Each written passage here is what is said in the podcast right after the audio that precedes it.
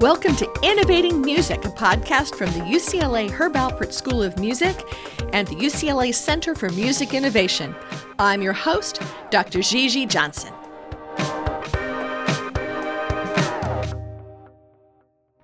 Today's guest is Chris Ostoich, co founder of LISNR. LISNR is one of those great companies coming in that is working with the music industry, but also other industries as well. So, we're talking about what the differences are in working with music and innovation and what other changes he sees coming that could be really intriguing for music that may not exist yet. Chris attended the University of Cincinnati, where he studied communication, PR, and jazz performance. And our conversation was over Skype from their offices in New York City. You'll hear some fun noise in the background.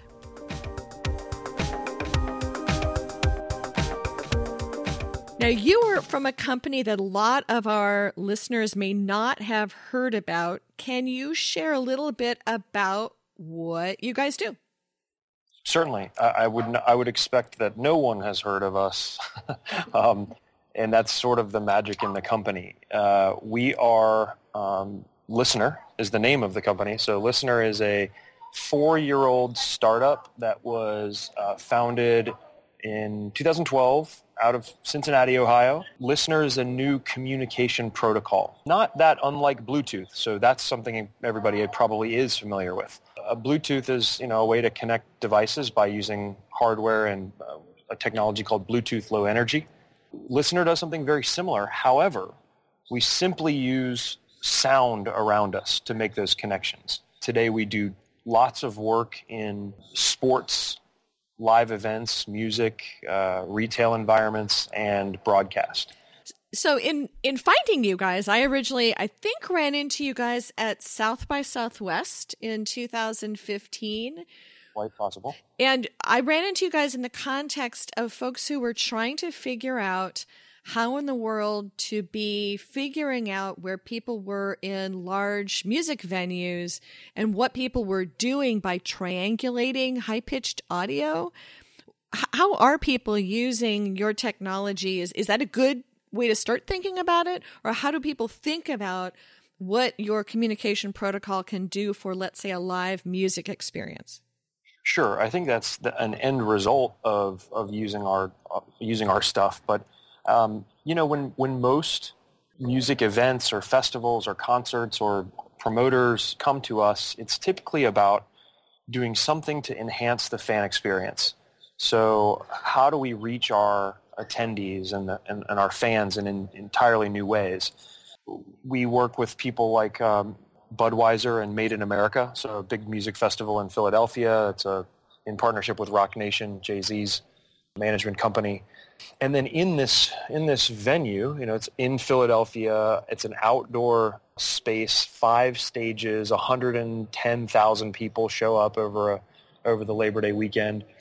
So massive, massive venue. And what what they do with us is that they take our technology, they embed it in the the audio system. So basically, uh, you can take the LISNR technology download our SDK, build our SDK into an existing app. So Made in America has a festival app, and we're integrated into that app itself. Then all you have to do is play our, they're called smart tones. You play this inaudible sonic tone through the existing speaker infrastructure, and you can send uh, a proximity-based notifications, so where somebody is standing in the venue or how they're traveling you can actually send them content that's specific to what they're doing, where they're standing, uh, where they're not, as an example. So if I said I wanted to see Bassnectar in my profile, if I was on the wrong side of the venue, I would get a notification that says, hey, you know, Bassnectar's coming up on the Freedom stage in 10 minutes. You better get on the move.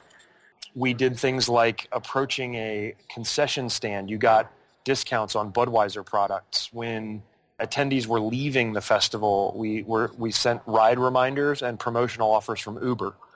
And then as a result of all of that, we're able to tell Budweiser and Roc Nation and the Made in America folks, you know, how many devices were activated, how often, where did people congregate, how, you know, who had the biggest crowds, where was the where was the content the most engaging. That's that's a reason that many live events and festivals continue to come to LISNR for for our solution. How do people find out about this? How do music companies, live event companies discover you guys? And then how did you get connected with your first music festival? How did you sort of walk into this space?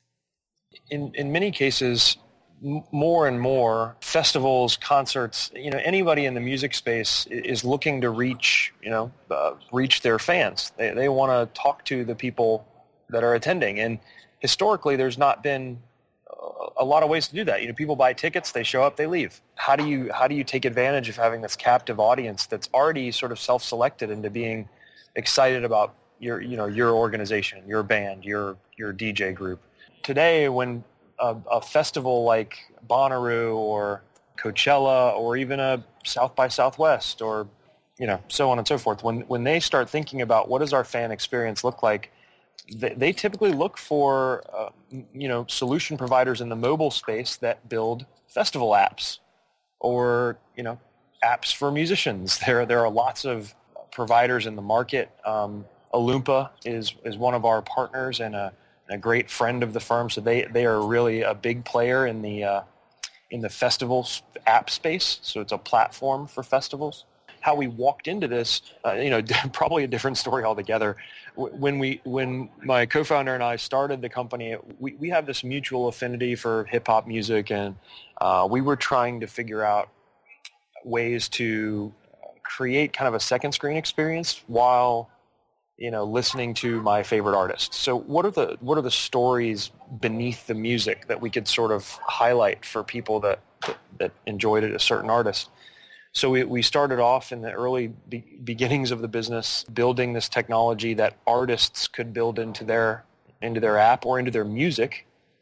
And then as their songs were being played, if you had the LISNR app on your phone, it would it would trigger this, you know, exclusive content to show you maybe what Beyonce was doing in the studio when she wrote that song or uh, video of Kanye West like recording the beat for for a given song.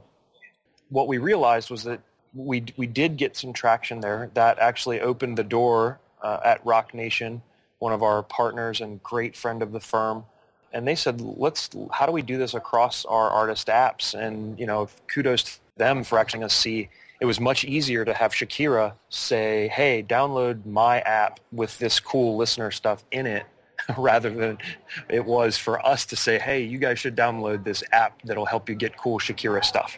You know, the power of the influencer was uh, was an incredible driver of um, of our, our business. So that's that's how we got started around the uh, the music environment.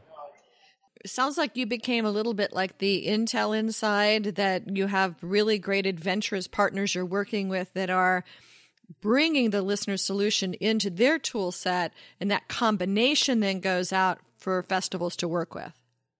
You're exactly right. That is exactly what we are. We are like um, an, an, Intel inside for you know audio uh, beacons. Well, how do you explain then? Because there are iBeacons and other things that are using the low-powered Bluetooth as a solution. How do you explain the difference between those solutions and what you guys bring to the table? Sure, we're just so much better.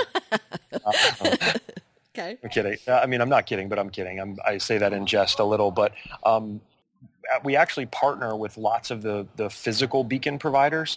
But a couple of things that are relevant to the discussion, um, and it's, it's, conversations we have all the time with with um, with partners, with customers, is that you know in the beacon environment, a you have hardware, right? You have an investment in physical goods you have to buy the little boxes. You have to install them all over the place.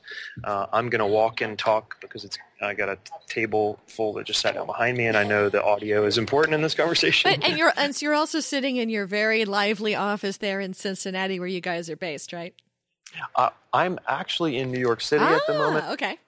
In New York, um, we are uh, headquartered in Cincinnati. You're absolutely right. I know, you know, not the music capital of the world, but um, but we, are trying to make it one. Um, so I'm in New York now. Uh, we work. We have an office in New York, an office in Cincinnati, and another one in San Francisco. Ah, great. Okay.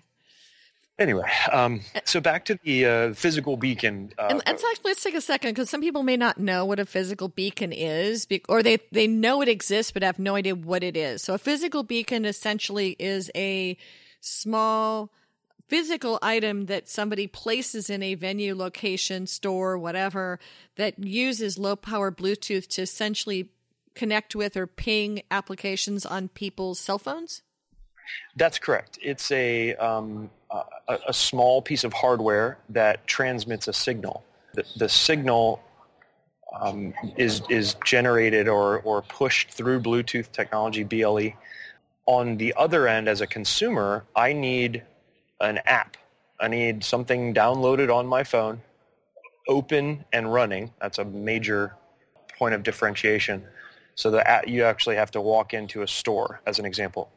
Take out your phone, make sure Bluetooth is on, open the app, walk by a beacon, and then that beacon can send you content. It is a way to push typically a, a, a notification or a message uh, through uh, through the, the, the, technology itself. Mm-hmm. So in, most cases, what people use them for are are things like uh, in in shopping, like in retail, it's a big. Uh, there's a lot of beacon penetration in the environment where you're trying to send someone a deal or you want to reach them with you know exclusive content only available if they have the app on their phone mm-hmm. um, a promotional offer um, as it relates to music uh, think about the the complexity of having to install beacons for a three day festival right that doesn't make a whole lot of sense or at least from our perspective when you know you wouldn't install hardware that you're going to have to tear out you know three days later and that's where that's where LISNR has a real advantage is that we use just existing speaker systems to be able to do the same thing. Now, can you also, so you're, you're essentially though triangulating based on multiple tones being delivered in a space?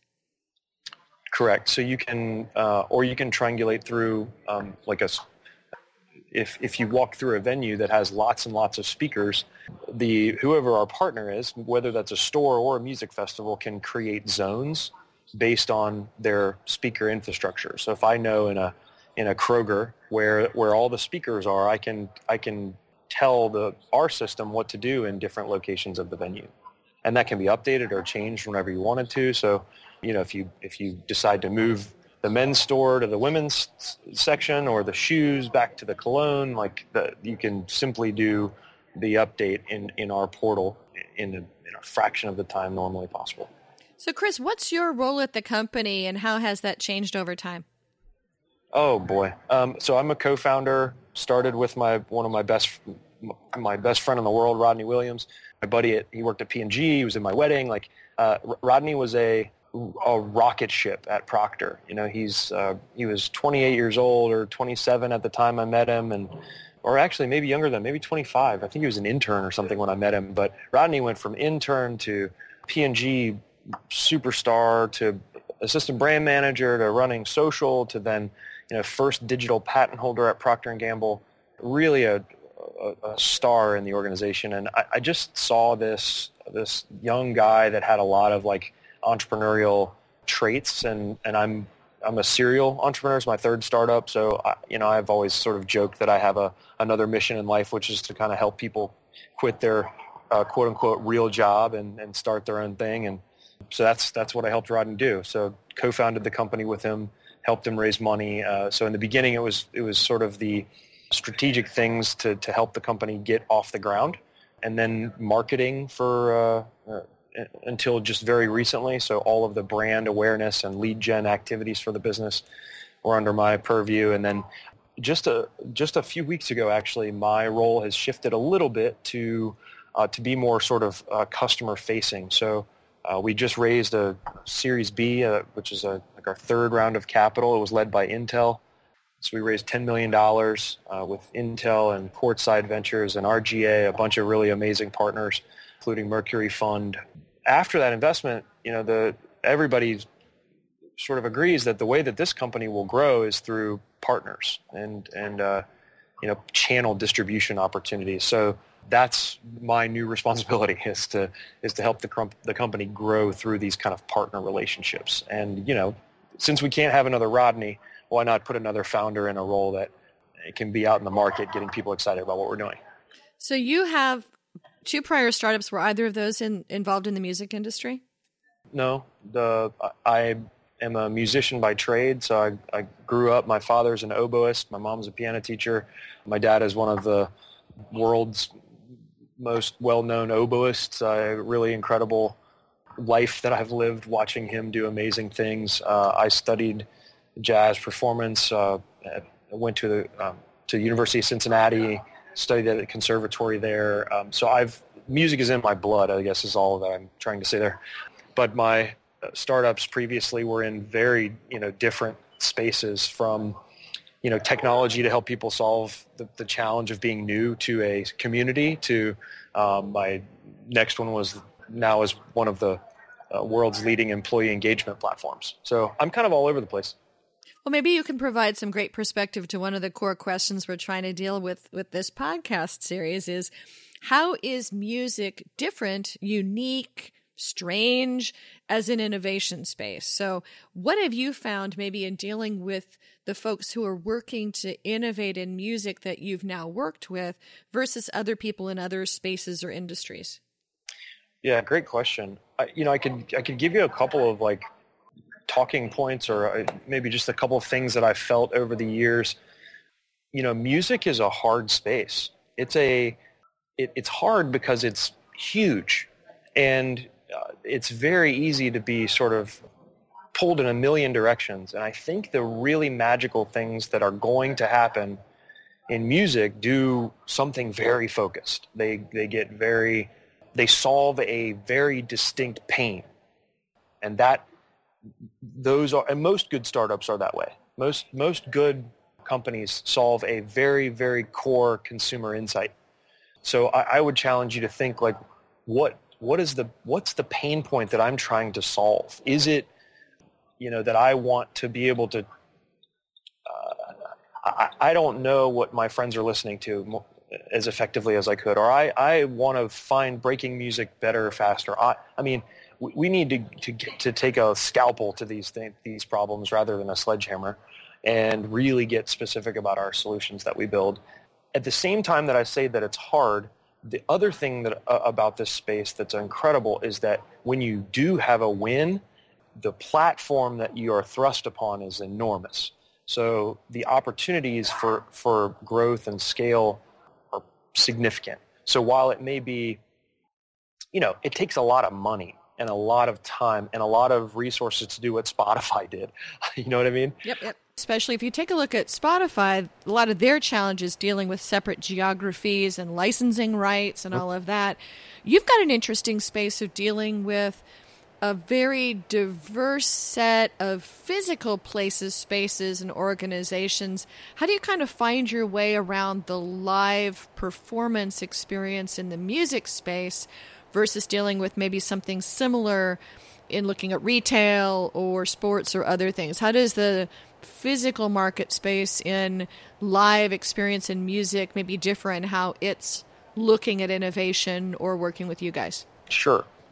It's a that's a good question and one that I'm glad we're talking about. I mean, one of the things that I love about this company is that we are and have the ability to be laser focused on building one thing, our what we call our core product, the LISNR SDK.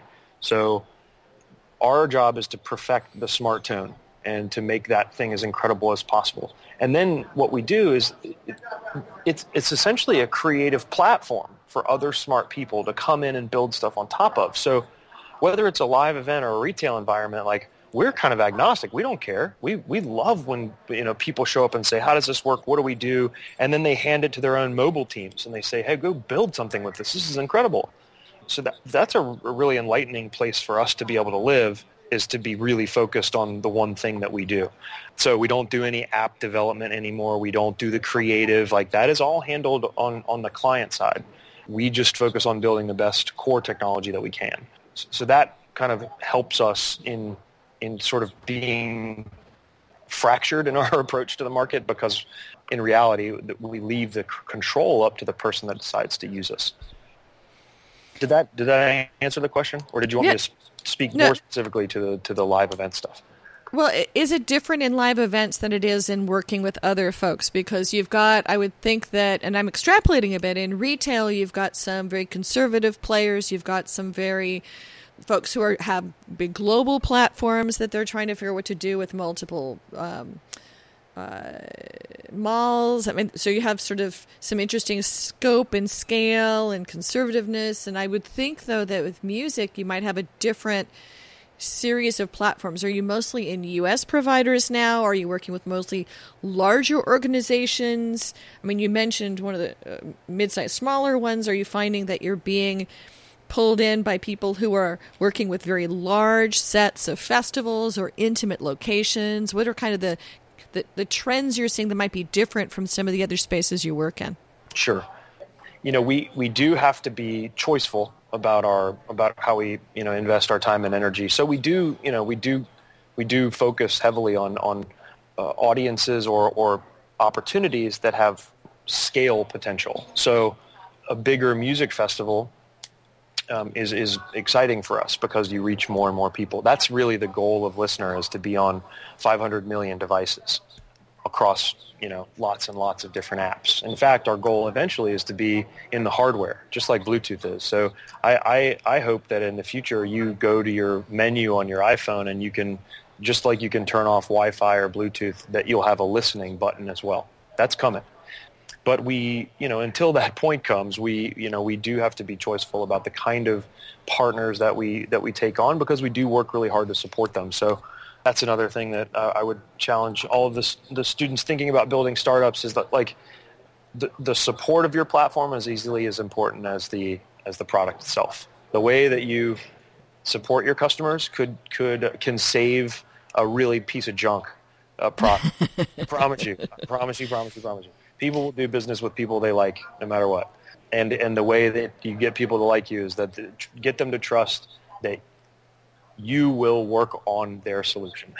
so if you look at our portfolio of customers, we do big music festivals. We work with huge sports teams. We work with television networks. We work with uh, big retail environments like a- anybody from uh, you know the Cleveland Cavaliers to the to Walmart to the, the New York Jets from uh, to I mentioned Made in America. Uh, the however, you know there are lots of you know we do we're doing things in trade shows now. We, we're doing marathons, comedy festivals, and in many cases it's it's through a partner that has distribution across a platform in that space. So uh, as an example, like a ticketing provider could use the LISNR technology to to check people in without showing a ticket you know, mm-hmm. so it's not it's not pigeonholed to just doing things around music or uh, or the experience itself. It could be like, how do we help you know make this process more seamless? So, been fortunate enough to to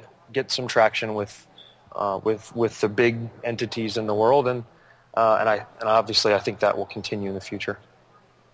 So you, you commented though early on that to find something that's a need, that's a pain point, what pain points do you see that are in related spaces that are intriguing? May not be directions that listeners going, but pain points that you see that might be the next innovation space.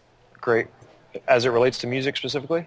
Could be or things that are related because there's a lot of things, as you've noted, that music has in common with other communities and other ecosystems. Sure. And I'm sort of, I have a sort of personal commitment and vision to see some of this, but um, I'd love I'd love a bunch of bright young minds to be thinking about these things as well. But like, you know, you think about our the history of music in our culture and and how how much a part in almost any major city that you go to in the United States, you know, what what what does art play in that in that culture? What what does music or the opera or the ballet or the symphony? What what do those things? What what do those entities play in the current culture? And how are we making sure that these important, critical pieces of our history remain as part of our culture and don't disappear with time? I think that there's a tremendous opportunity for innovation in, uh, call it art tech. So more, more innovation that has the ability to, to impact the art world through technology mm-hmm. I think is a huge place. So uh, just as an example, I, I, was meeting with a cluster of uh, arts organizations from Cincinnati recently, and this very famous museum was, was telling us, you know, here's what I know about people that come to this museum, they have a guidebook like a wedding. Like the, you, you, you could sign out when you leave and leave your feedback for your that you've had with your experience. And I'm I'm like, what? And they're what are you talking? This is that's what we know about our patrons and our attendees. Like, how else could we help them think about how to understand who their visitors are and to use that data to reach new people? That is, you know, they, we're not thinking that way in enough places yet. So, I think audience, you know, engagement. I think it, engagement of of a younger population. How do we how do we connect new people with music and art in new ways? You know, what what do we know about you know people's consumption habits. I, I, think analytics is another huge space that that gets you know largely ignored. If you think about a, a city the size of Cincinnati, we we have hundreds of thousands of people that they go to concerts, they go to the ballet, they go to see a Broadway musical, but there's nothing that I can tell you about. None of these things are connected. None of them talk to each other. Uh, so I think there's there's big opportunity there the, big idea for LISNR is sort of wrapped around this concept of the internet of sound. What what's interesting about I think where we're going is that when you think about sound as a new creative platform, meaning like you have this new way to reach all these people in, in, a, in a really engaging and meaningful way, it opens up the opportunity to do lots of other things. I mean, the in the in the Internet of Things space, more you know, more and more of the devices that are coming to market today, whether I'm talking about like your refrigerator, the dishwasher, a, a, a, thermostat. Uh, did you think five years ago that your thermostat would be connected to the internet and you'd be controlling it from your mobile phone? No way. Your thermostat? It's like the most archaic piece of technology in the world. But here we are.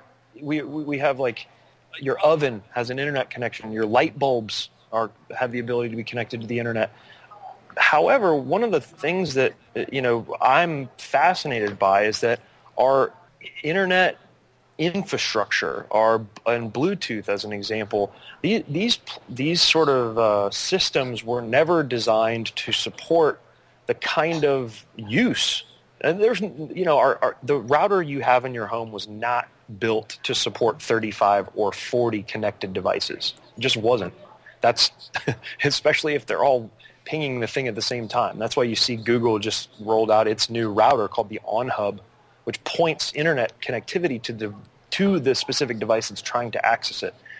So that opens up a new opportunity for sound. Like so you know, why why would we continue to pile on internet connected devices that have cost associated with them when we could just use sound to be this connective medium that touches all these devices? That that's a that's an interesting play. I think that's part of the reason Intel made the investment in us. Uh, mm-hmm.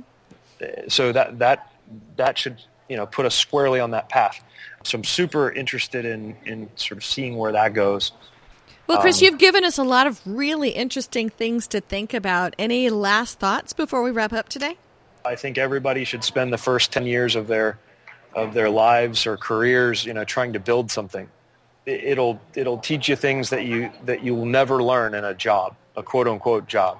I, I say all the time that, that the best teacher I've ever had is the job itself, and that it's because this job sort of requires you to think about every aspect of your business and I, I, would challenge any of any of uh, the the listeners out there to think like how do we continue to use technology to impact the art and um, you know music categories in our lives. I, I think that there's a, a, huge opportunity, and I just I really hope that some smart people are, are working on stuff. And very candidly, I did not know about the uh, Center for Music Innovation that I was so thrilled to hear about this. So ever need a substitute or a, a person to come clean the whiteboards, you know where to find me.